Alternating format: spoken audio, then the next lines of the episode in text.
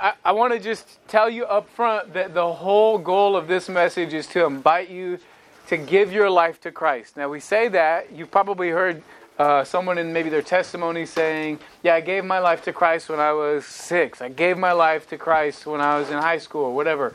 And what they mean by that is that they surrendered their life to Jesus Christ for Him to be their personal Lord and Savior. They're usually talking about salvation. And yes, I'm inviting you, if you're not saved, to be saved this morning. That's the best thing in the world. But, but I want to think about that phrasing, even just the words that I'm using give your life to Christ, because I believe that that's a day by day kind of decision. That today you have to decide that you're going to give your life to Christ, because you're going to live your life that day.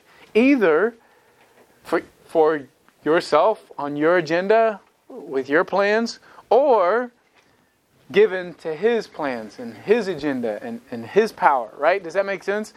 And so we're going to talk about that and what might that look like for us, and specifically at the example that Paul Paul is for us, and that he gave his life to Christ, and he's saying some really intense, bold things about um, what he like his outlook on life. It's challenging and kind of crazy. It's pretty radical, and and so I'm going to invite you into that same radical giving of your life to Christ. So.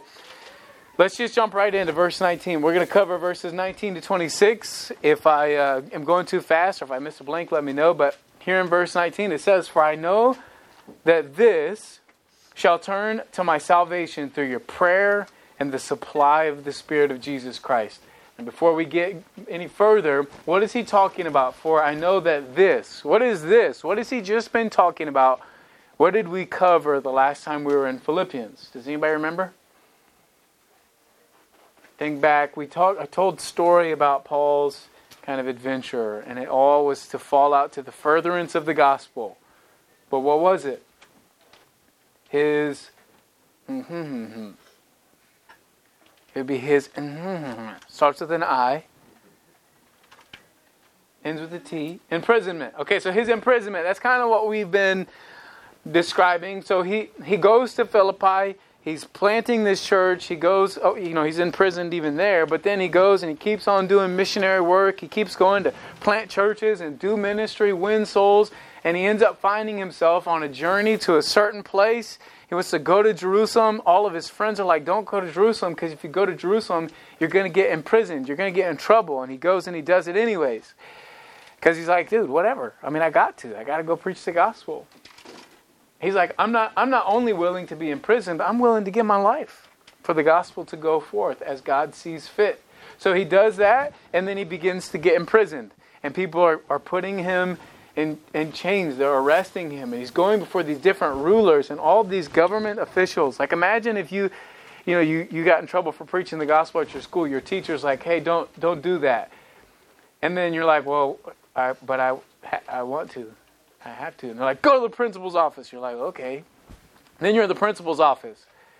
And then the principal, it's the assistant principal. They're like, hey, don't do that. And you're like, but I, but I got to. Sorry, I have to. And then they're like, go to the real principal's office.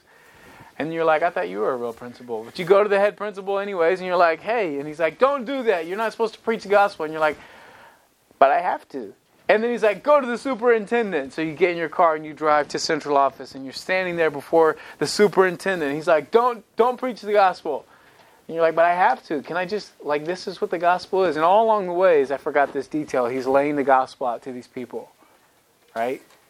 He's laying it out. They're hearing the gospel, and some of them are like, dude, yeah, you're not supposed to I guess you're not supposed to like preach the gospel, but what you're preaching is convincing. Like, I think I might need that. And so imagine, like, the superintendent of your school is like, hey, I know you're, you're like, you're going to be suspended or whatnot, but can you just hang out here for a second? Like, let's talk. Let's talk. So, a practical example of kind of this actual thing happening Seth Miles, you maybe, I don't know if you heard the story or not, but Seth Miles, who used to be in the high school class, he is taking a philosophy class last year, and he had told his dad, Pastor Sam, he's like, Dad, will you pray for me? I just want an open door. I want to be used in the gospel. Like I want to, I want to preach the gospel. Pray for me for an open door. So Sam uh, is teaching a class across the world at that time, and he asks that class that he's teaching to pray for his son Seth. So this whole group, this whole classroom full of people begin to pray for Seth that he would get an open door for the gospel. And Sam recorded it, and it's beautiful. And I have no idea what they're saying, but it's kind of awesome. Like they're just begging God for open doors. So then the next day, Seth goes to class down here at UMK uh, at Longview. He's in a philosophy class, and the and the and the teacher is talking about God and this and that, and then Seth says, Well, what about blah, blah, blah, blah, blah? And he gets to stand up and he's thinking that that's the open door, but the teacher shuts him down. Shuts him down. No, no, no, no. I want you to stay after class. Whoa. So he's actually getting in trouble. That's kind of cool. So he stays after and he's thinking he's going to get a lecture, he's going to get chewed out. And the teacher's like, Hey, I'm really sorry. I was reactive. I'm just working through. You know, I grew up Catholic. I'm just working through my relationship, my like dynamic with God. I just struggle with the Genesis account. So Seth opens his Bible, reads through the Genesis account with his professor, philosophy professor, and gets to lay out the gospel. Calls his dad, Dad, that prayer worked. The door was open. I got to preach the gospel. And not only to preach the gospel, but to a teacher, somebody who was who could have shut him down, right? a crazy, crazy cool thing. And that's what God does. And so Paul is saying, I know that this, this struggle, this imprisonment, this struggle and, and, and trial in my life shall turn to my salvation. I'm going to be saved from this, not my personal salvation where I spend eternity in heaven with God, but my being saved from the situation It'll be, there will be salvation through your prayer and through the supply of the Spirit of Jesus Christ. So, just as Paul says that he's confident earlier in this chapter that God will continue doing a work in and through the Philippians. Remember when he said, being confident of this very thing, that he which hath begun a good work in you will perform it until the day of what? Close. The day of Jesus. It's always the answer, guys. Jesus Christ. He says, I'm confident that God is going to keep working in your life until he, he raptures you and takes you home. I'm confident of that. I'm confident that God is at work in your life. He's also confident here in verse 19 that God is going to work in his current situation. He's going to work it out for good. So here is here's what he mentions. It's through their prayer. So let's talk about their prayer. Paul is confident that part of God delivering him in his great time of need is the prayers of the saints. Paul believes in prayer. Do we believe in prayer? Yes. Do you believe that God answers your prayer? Hebrews 11, verse 6 says, But without faith it is impossible to please him. For he that cometh to God must believe that he is, and that he is a rewarder of them that diligently seek him. If you come to God half believing that he's going to answer your prayers, he says, Come to me in faith, come to me in confidence. Come to me trusting me that I'm going to answer your prayers. Don't come doubting. Come with con- being convinced that your prayer will be answered, that God will move in your life. And that will please God. Just as Paul was confident that God was at work in his life, we must be confident and full of faith and belief that God will answer the prayers and petitions that we lift up to him. So let me ask you, what are you asking God for in your life right now? What are you asking God for? And if it's a Lamborghini, you probably don't need that. So good luck. I mean, keep praying for it, I guess. Whatever. What are you asking God for? What are your are your prayers for healing in your family? Are your prayers for open doors? Are your prayers for fruitfulness? Are your prayers for like learning the Bible, for help? Are your prayers for a friend, like to have a friend? Are your prayers for reconciliation? Are you, what are your prayers for? What are you asking God for? I mean, if, if you are asking God, if you're not asking God, listen, hey, if we got a bunch of snacks out of that closet and we laid them up here, I mean, not all of you are into like garbage snacks, but some of you are. Okay, so if we laid out all these snacks, just junk food, just all the good stuff, and we said, all right, if you want some, ask. How many of you would ask for the junk food? Yeah, I mean, come on, quit. You guys like, mm, no, I wouldn't. I don't want it. Okay, well, if we had whatever snack you want, okay, if we had whatever food item, whatever drink, whatever you know thing that is that you enjoy when you're going out with your friends and you're gonna you need a snack or a drink or whatever. If we had that up here and we said, hey, if you want it, just ask. You would be like, hey, can I get that? And we'd be like, yeah, here you go. Easy, simple. But I think that we struggle to do that with God. We struggle. You know why? Because sometimes we don't see it. It's not laid out in front of us. Sometimes we're like, well, I don't know if he would answer my prayer because I don't like I don't see him at work. Right? Or maybe sometimes we don't ask because we don't want what we think he would offer. Like make me a more forgiving person, make me thankful, make me more patient. Conform me to the image of Jesus Christ. We're like, I don't think I want that. Give me open doors to preach the gospel. I don't think, no thanks. That'd be a little scary. What are you asking God for in your in your life right now? But the other thing that he mentions that is critical for his um, saving from his situation is the supply of the Spirit of Jesus Christ. So not only are the prayers critical, but the actual answer to their prayers was what built Paul's confidence. So let's talk about this. What does that mean? The supply of the Spirit of Jesus Christ. What what does that mean? Like, I want that. I'll take some supply of the Spirit of Jesus Christ. Sounds like something I should get, right? Well, what is it? Well, Ephesians chapter 3, verse 16 and 17 says this that he would grant you, according to the riches of his glory, to be strengthened with might by his Spirit in the inner man. That Christ may dwell in your hearts by faith, that ye being rooted and grounded in love, and it goes on and on to talk about God's love and understanding it. 2 Timothy chapter 4 verse 16 to 17. I think this is what I think this is what Paul wanted. He says at my first answer no man stood with me, but all men forsake me. I pray God that it may not be laid to their charge. Anybody ever feel alone? Feel like your friends abandoned you? Feel like you were left out? Feel like that one person that was supposed to be tight with you is not tight with you? Here's what he says Notwithstanding, the Lord stood with me and strengthened me, that by me the preaching might be fully known, and that all the Gentiles might hear, and I was delivered out of the mouth of the lion. So God supplies our spiritual, which are the most important needs. He supplies them by His Spirit of Jesus Christ. He provides for our most critical needs, which are spiritual needs. We we need. I mean, you gotta you gotta eat, right? And you gotta breathe, right? And you need to drink water, right? And what else do you need? What are the other things that are basic functions? Blood. B- blood? Uh, you already got that, so you don't need any more. What are the things that you have to take in and receive? Oxygen. Yeah, you got to you got to breathe. Shelter, right? There's some some basic like components of survival that you need. But even more important than those, because if you don't have those things, then you die. But you're going to die one way or the other. So eventually this life ends. And then what? Think about that. Hey, wake up. Think about that. What happens after you die?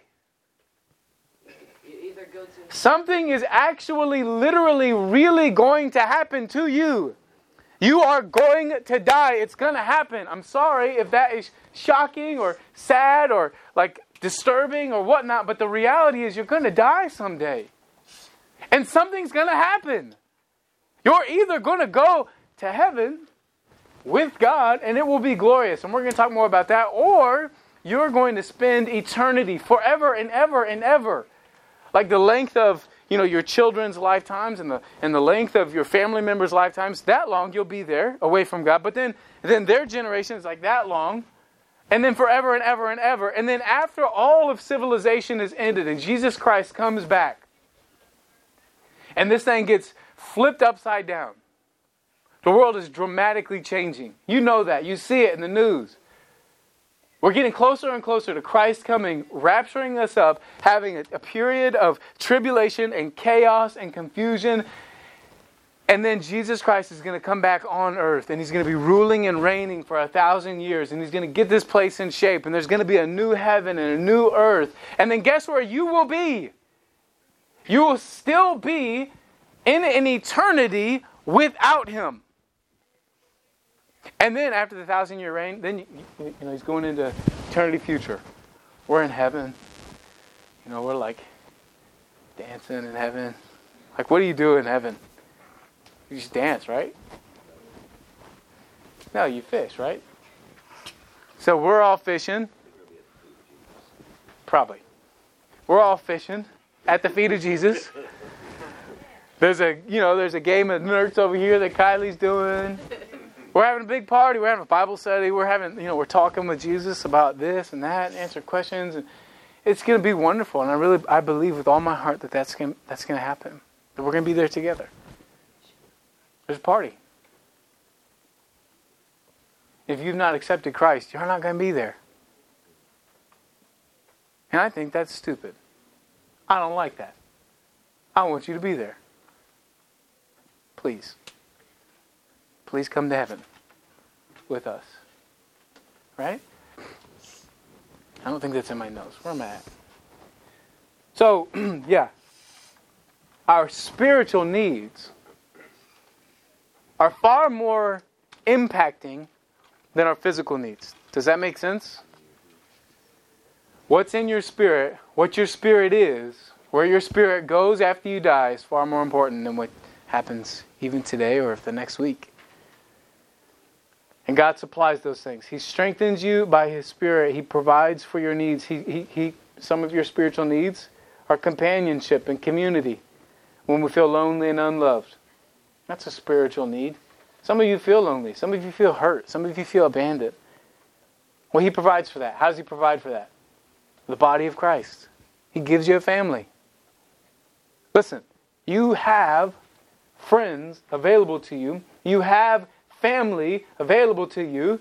You just have to be humble enough to receive it. Right? Like, come on. He's given you what you need in friendships. In high school, man, we're prickly. Sometimes we're prickly, we're disengaged. We, you know, some someone in here, I bet you a million dollars, someone in here would say, "Yeah, these people are fine, but my best friends are those that are at my school." And that's fine, whatever. Like, no problem. That was the case for me. I think that's probably the case for like the people who, the adults in here, like oftentimes, sometimes, your best friends aren't the ones that you're at church with. Okay, but if I may just push back on that, just for a moment, those are your best friends. Best friends not here? Okay, no problem. But when high school ends, who's your best friend? I'll tell you this, my best friend, his name was Cameron, and we were tight, dude. We were very tight. And then uh, we got into our senior year, and we're getting toward the end of it, and uh, you know we were realistic. I was, I was probably more realistic than I realized. Probably more dramatic too. I was like, man, this is it, bro. We're coming to the end. You know, maybe one day we'll have grill, we'll have like uh, barbecues together with our families but realistically, this is it. I'll never see you again. And you know what we did? We wrote letters to each other. And it was just letters of like, man, I'm so thankful for you. I'm so thankful for your friendship, for your friendship in Christ. And I think that's just wonderful. And I'm praying for you and I love you. And it was like this way too long a letter. We were just, come on. But it was good. I wrote a letter. He wrote a letter. Took him with us. He is the only person that I ever keep in touch with like once or twice a year, maybe. But then what? I'm not trying to end your friendships with people, especially if they're believers. That's wonderful. But then what? Then who? Who? Who's going to be your best friend? And maybe they're not in here. Maybe they're in Kaya waiting for you to get up there. I don't know. But God has given you friendships. He's given you partners in the work. He's given you love and accountability and camaraderie and soldiers in the field with you that is irreplaceable. And I say this a lot, but I'll tell you what, Mitch and Brock, those are my guys. I know they have my back. I know it. And we, like, I mean, they're wearing the same shirt when I'm not. It's like, you know, not, I'm not synced up right now. We need to hang out some more. But I know they've got my back when I have a need. I know that they will they will they will be part of the solution. I know when I'm down, they will be part of the solution. I know when I feel lonely, when I feel worn out, they will be part of the solution. I know that.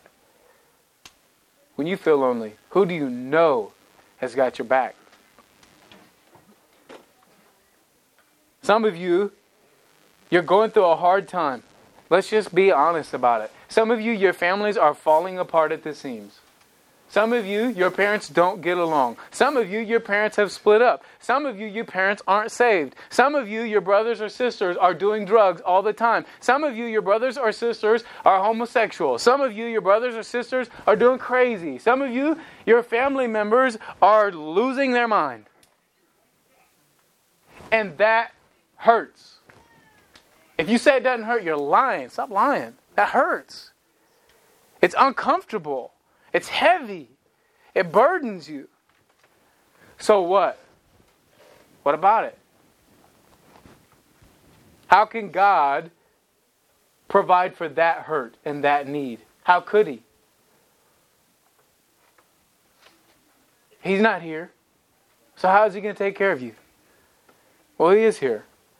The comfort and peace when we're hurting and troubled is comforted and eased by the Spirit of Christ. Man, don't you know that Christ is with you? Hey, hey, believer, just believers. If you're, if you're born again believer and you're hurting, Christ is with you. He's with you. He's right next to you in that hurt. He knows that hurt. And he wants you to lean on him, to lay your head on his shoulder, to grab his arm, to hang on. Say, God, you got to take me through this.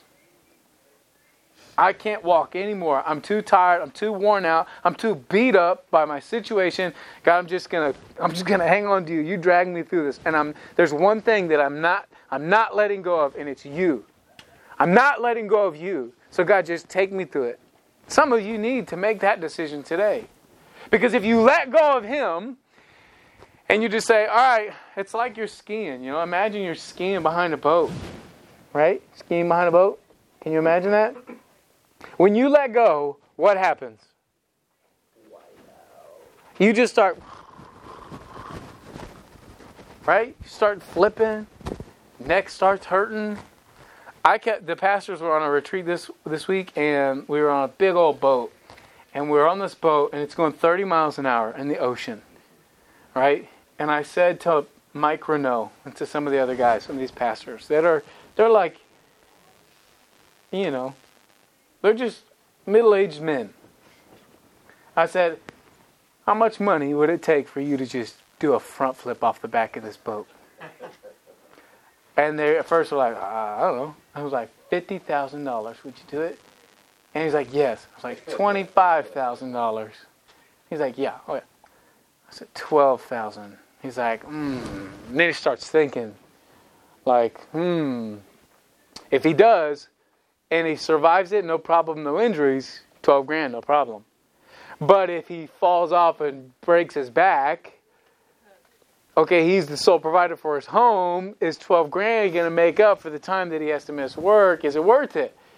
And I got, I got uh, Will Monta down to, to, to 25 bucks.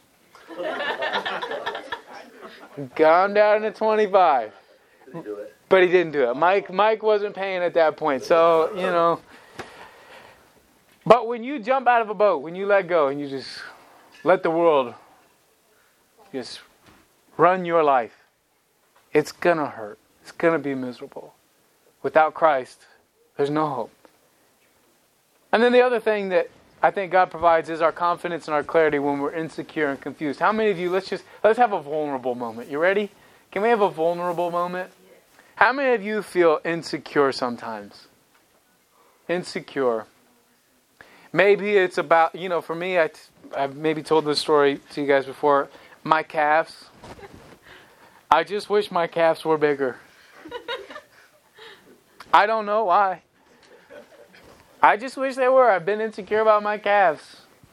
And you know, Kylie, she may not know this, but some of the highest praise that Kylie has ever given me happened like a couple weeks ago. She's like, "Wow, Jeff, your calves are looking strong." I was like, mm, yes, come on, babe, yeah. Know, I felt really good about that. We're insecure about whatever. We're unsure about whatever. We're confused about things, right? Especially today when life happens, when your family's whatever, and, and maybe you've got questions about life. You can get confused. Well, God provides for that insecurity, that confusion, that unsettledness with the Word of Christ. His Word is sure, His Word is right, His Word is true, His Word has the answers, and if you'll just run to it, and if you'll just see yourself you know, if you're clinging to Christ, what you're actually clinging to is His Word. God, I'm not letting go of this. Some of you need to decide to grab hold of His Word and then not let go. Like, forget about not letting go. Some of you need to grab hold of it. Life's getting away from you. Grab it, read it, consume it, be desperate for it. Because if you don't, that book's just another book and you don't care. And life, again, will get away from you.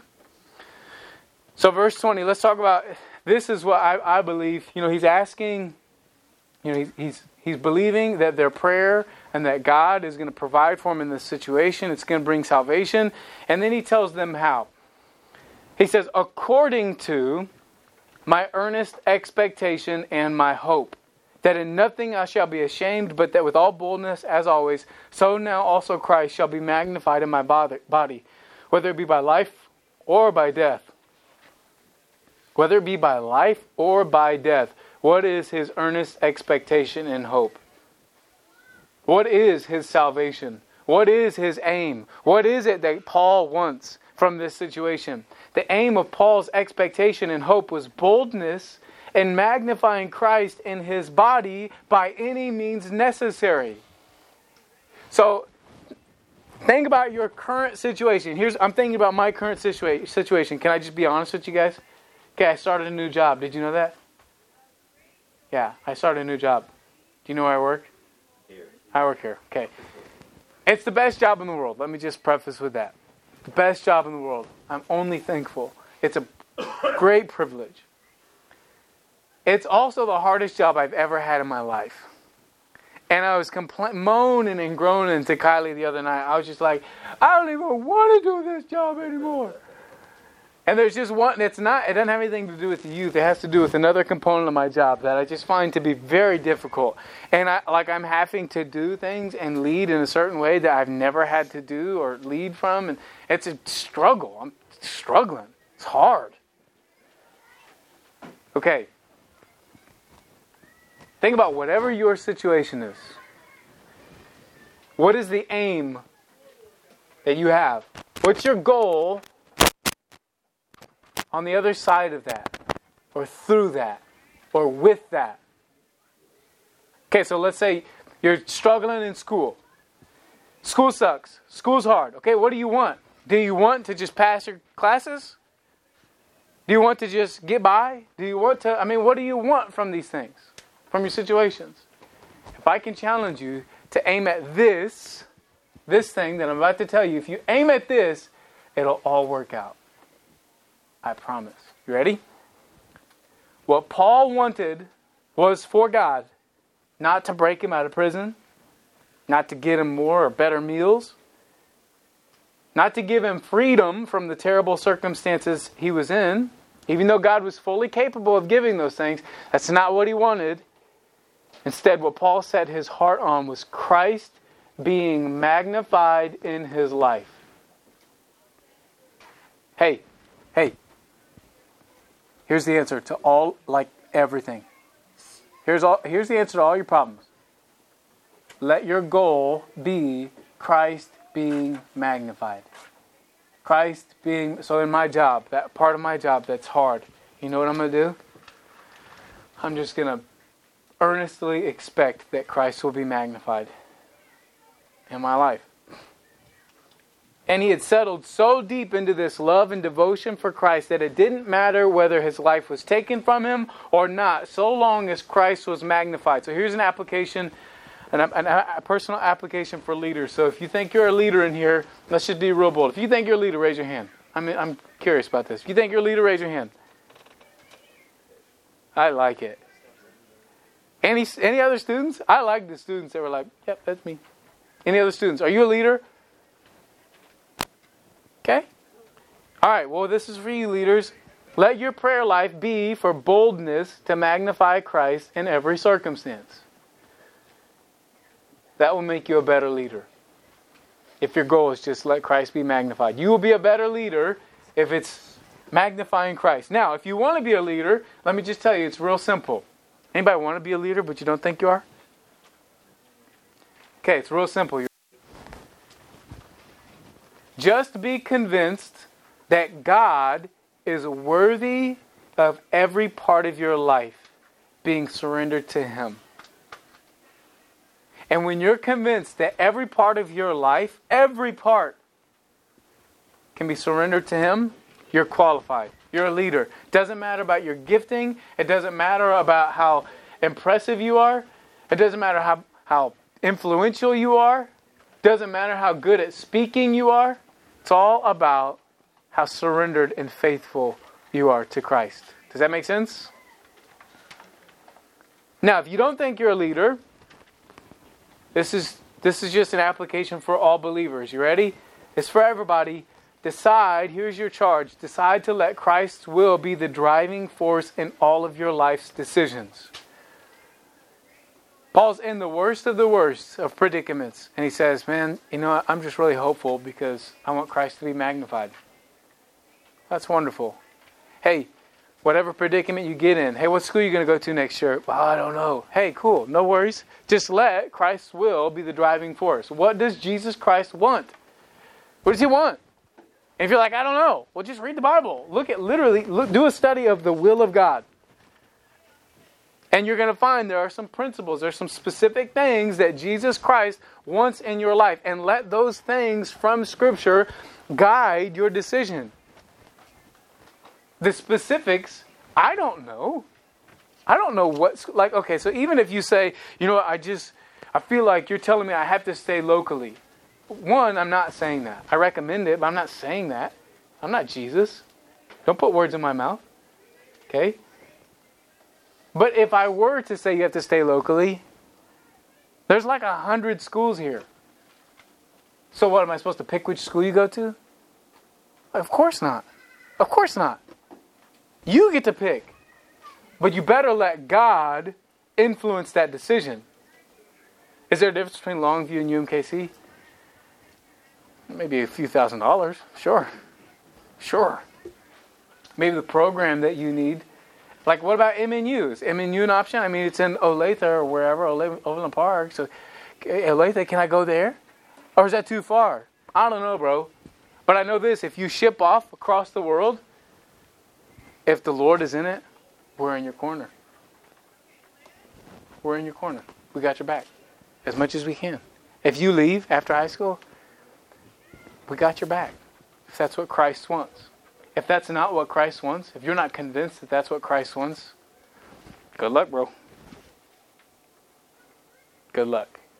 You will be miserable. I promise. Because anytime, anytime you're outside of Christ's will, you are not going to be happy. You're not. If you're supposed to go and you stay, guess what? Miserable. If we learn to apply these instructions, I think we're going to grow to the place that Paul was at when he said the next verse. Verse 21, he says, For to me, to live is Christ, and to die is gain. How many of you are scared of dying? Raise your hand. Quit lying. Put your hand up. How many of you are scared of dying? it's a scary idea, right? And it's something that we wrestle we wrestle through. We figure we're thinking through like, mm, I don't know. This is like, how's it gonna go, and what's that gonna be like? And then I think about like the sentimental stuff. Like I think I'm halfway with Mitch, where I'm like, yeah, I'm ready to go. Like my job's hard. Take me, Lord.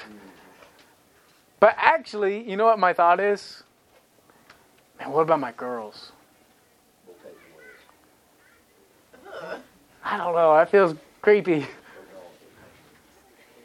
You know what I mean? Like the, the after effects. Like, what about Kylie? How awful would that be for her? You know? And I think that's a perfect illustration. Here's what Paul's saying To live is Christ. So Paul's life was, it was of Christ, it was given to him from Christ. It was given to him by Christ. Do you understand?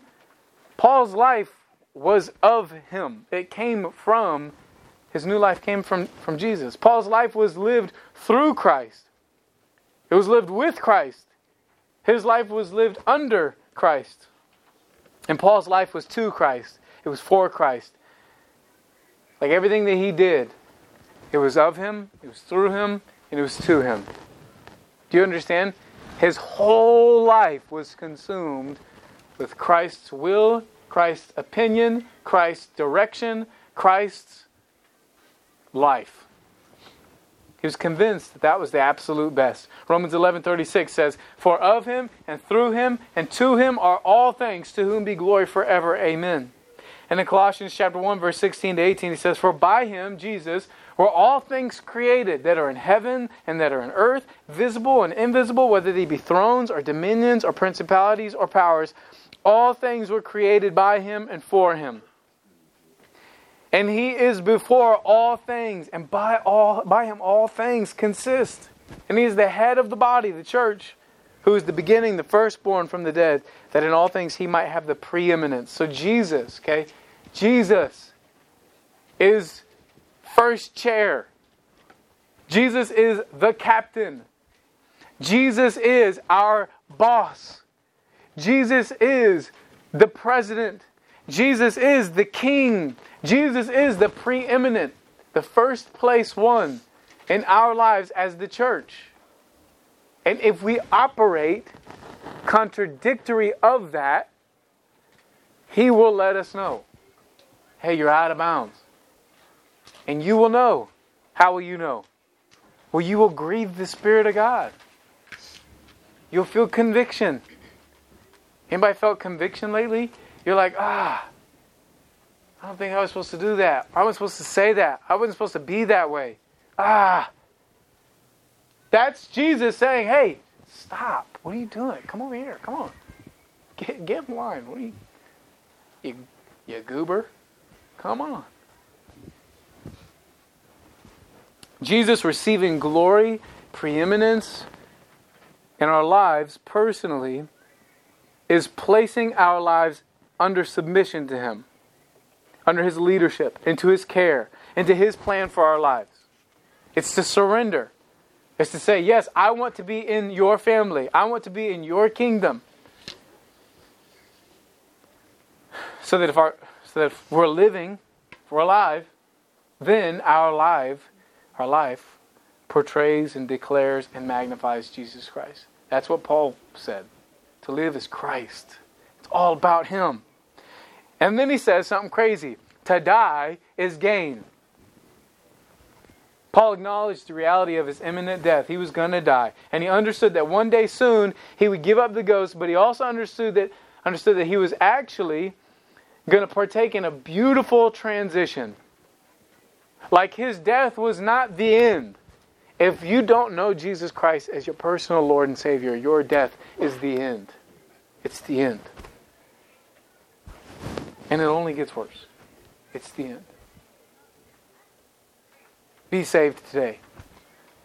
If you are saved, when you die, that's just like I don't, I don't really even know what to compare it to. That's like when you Yeah, I mean it's like you've been flying. I was flying this week, and I was in the middle row. I mean, in the middle seat. And there's two people on either side, and I'm just, and it, so it's Brandon Briscoe, and he's got big old shoulders. And the guy next to me is like a Braden. And I'm like, you know, I'm all squeezed in, cramping up, miserable. It's hot. It's like 400 degrees in there. These big hairy men all over me. I'm like, hate my life. So I'm sitting there, and what if they would have said, All right, Jeff, it's time. First class, come on. I'm like, Yes, sir. Okay. I get up and I go right up there, and then I have this wide open space. You know, it's even better than that. Heaven is like, you know, I've been flying, and then I finally get home. And then I walk in the door, and there's Kylie, and there's my girls, and I'm home. That's what heaven will be like. And Paul understood that. Paul knew that, man, when I'm out of here, I'm going home. I get to go home to the one that I love most, to the one who's looking forward to me getting there. He says, We are confident in 2 Corinthians 5 8. We are confident, I say, and willing rather to be absent from the body and to be present with the Lord. When you die, you'll be present with the Lord. To pass away for a believer is to transition from this world into eternity in the presence of God. And what a wonderful and beautiful and a precious thing that is. God says that's precious. In Psalm 116, 15, says, Precious in the sight of the Lord is the death of his saints. When you die, God is like, This is beautiful. Come on home. It's sad for all of us when we're down here. Don't get that twisted. It is sad. You know, when all, all my grandparents have passed away, and the first three, it was like sad, but I was just like, okay, they're gone.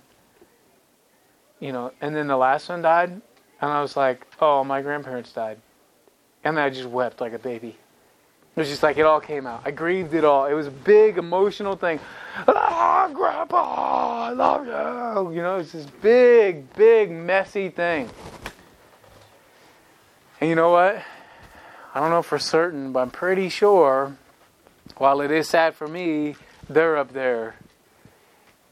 You know, I don't, I don't, I don't know how any of my grandparents used to dance, but I imagine it's something real cheesy looking. And they're just like up there dancing with the Lord. And then when I get up there, dude, can you imagine? It's going to be wonderful. Here's your key to success, okay?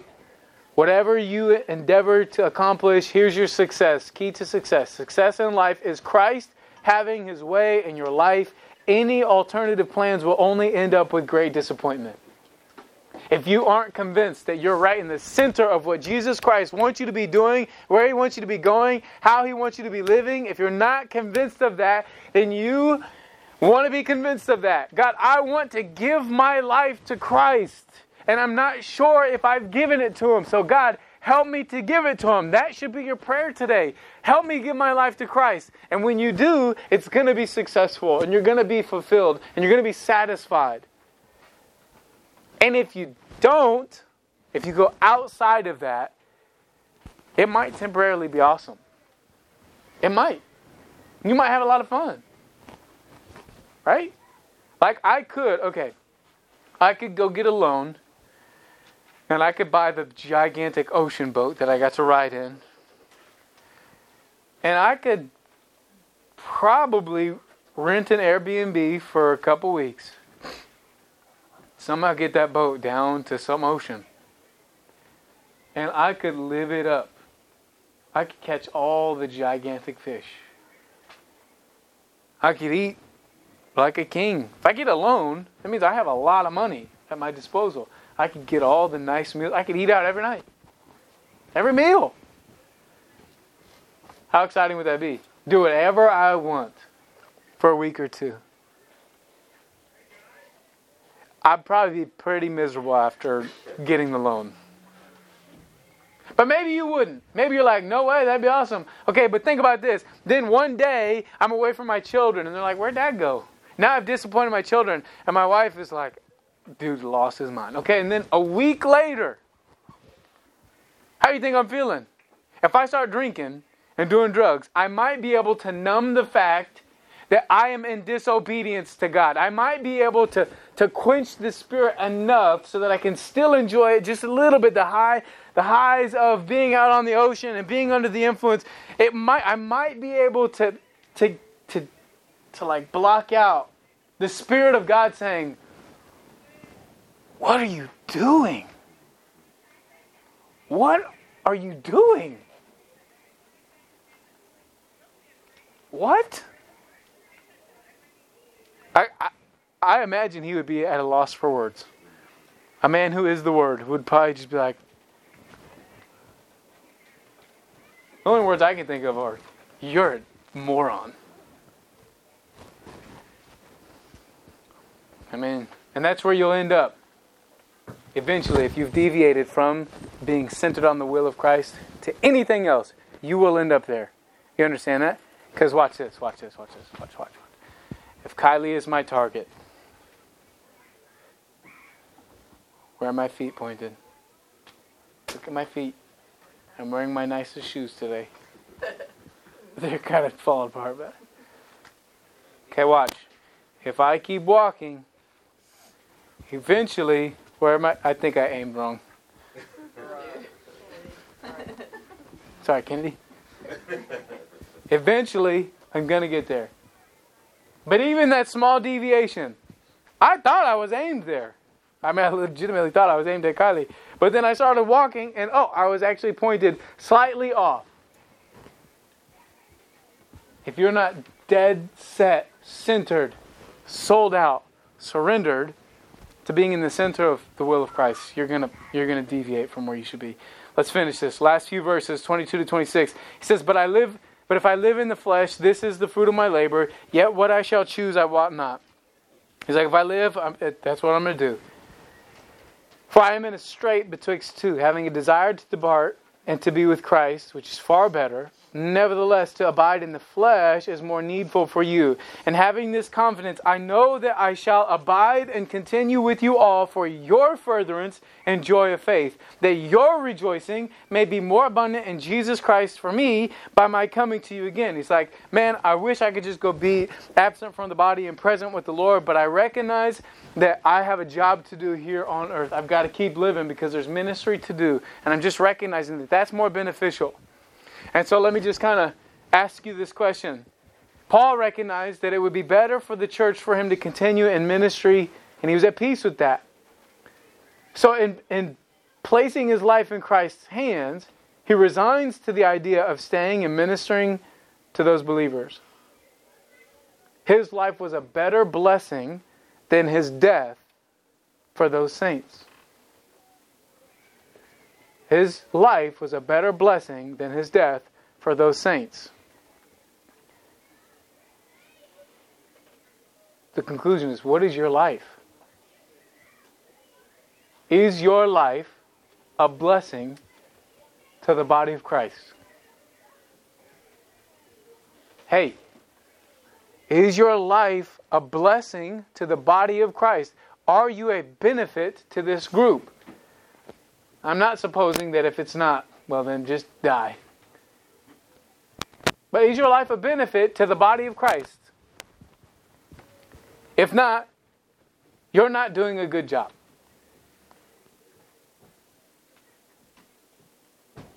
Sorry. Too direct? Too harsh? If your life is not a benefit to the body of Christ, then you are not doing a good job. You're not doing a good job. You're not doing a good job with managing and running your life.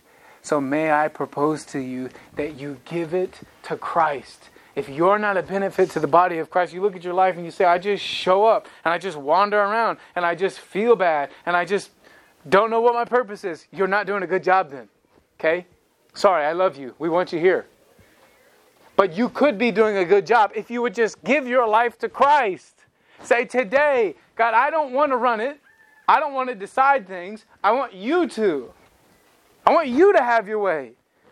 I'm never going to do a good job at running my life. Nobody in this room is good at running their own lives. We're not. Christ is so good. So give your life to Him. And you know what He's going to do? He's going to bless that. You'll be blessed. I'm not saying you're going to have a bunch of money. But that's not what you need. You're going to be comforted in your hardship. You're going to be guided. You're going to be loved. You're going to be taken care of. And that's a pretty good feeling. You're going to be blessed. And then you'll be blessed to be a blessing. And there's nothing better than that. Does that make sense? You'll feel a lot more satisfied being a blessing to others than even the blessing that you receive. Are you a benefit to the body of Christ? If not, give your life to Christ this morning. That's going to be the prayer. And so uh, I'm, I would like us to just conclude with praying that. So we're, we're wrapping up now, and maybe just grab a friend next to you. Maybe grab a couple friends. If you know that you need to give your life to Christ, can you just like raise your hand? Like, yep, I think I've not been doing that and I want to do that. Raise your hand, be bold. Come on, just be real bold and humble. Yeah, I need to give my life to Christ this morning. Not I need to be saved. I mean, that could be it too, but I need to, I need to surrender my life. Perfect. There's enough of you. So let's do this with the person next to you. Let's just pray. Let's give your life to Christ. Surrender. That makes sense? All right, grab your friend, let's pray, and then we'll be out of here.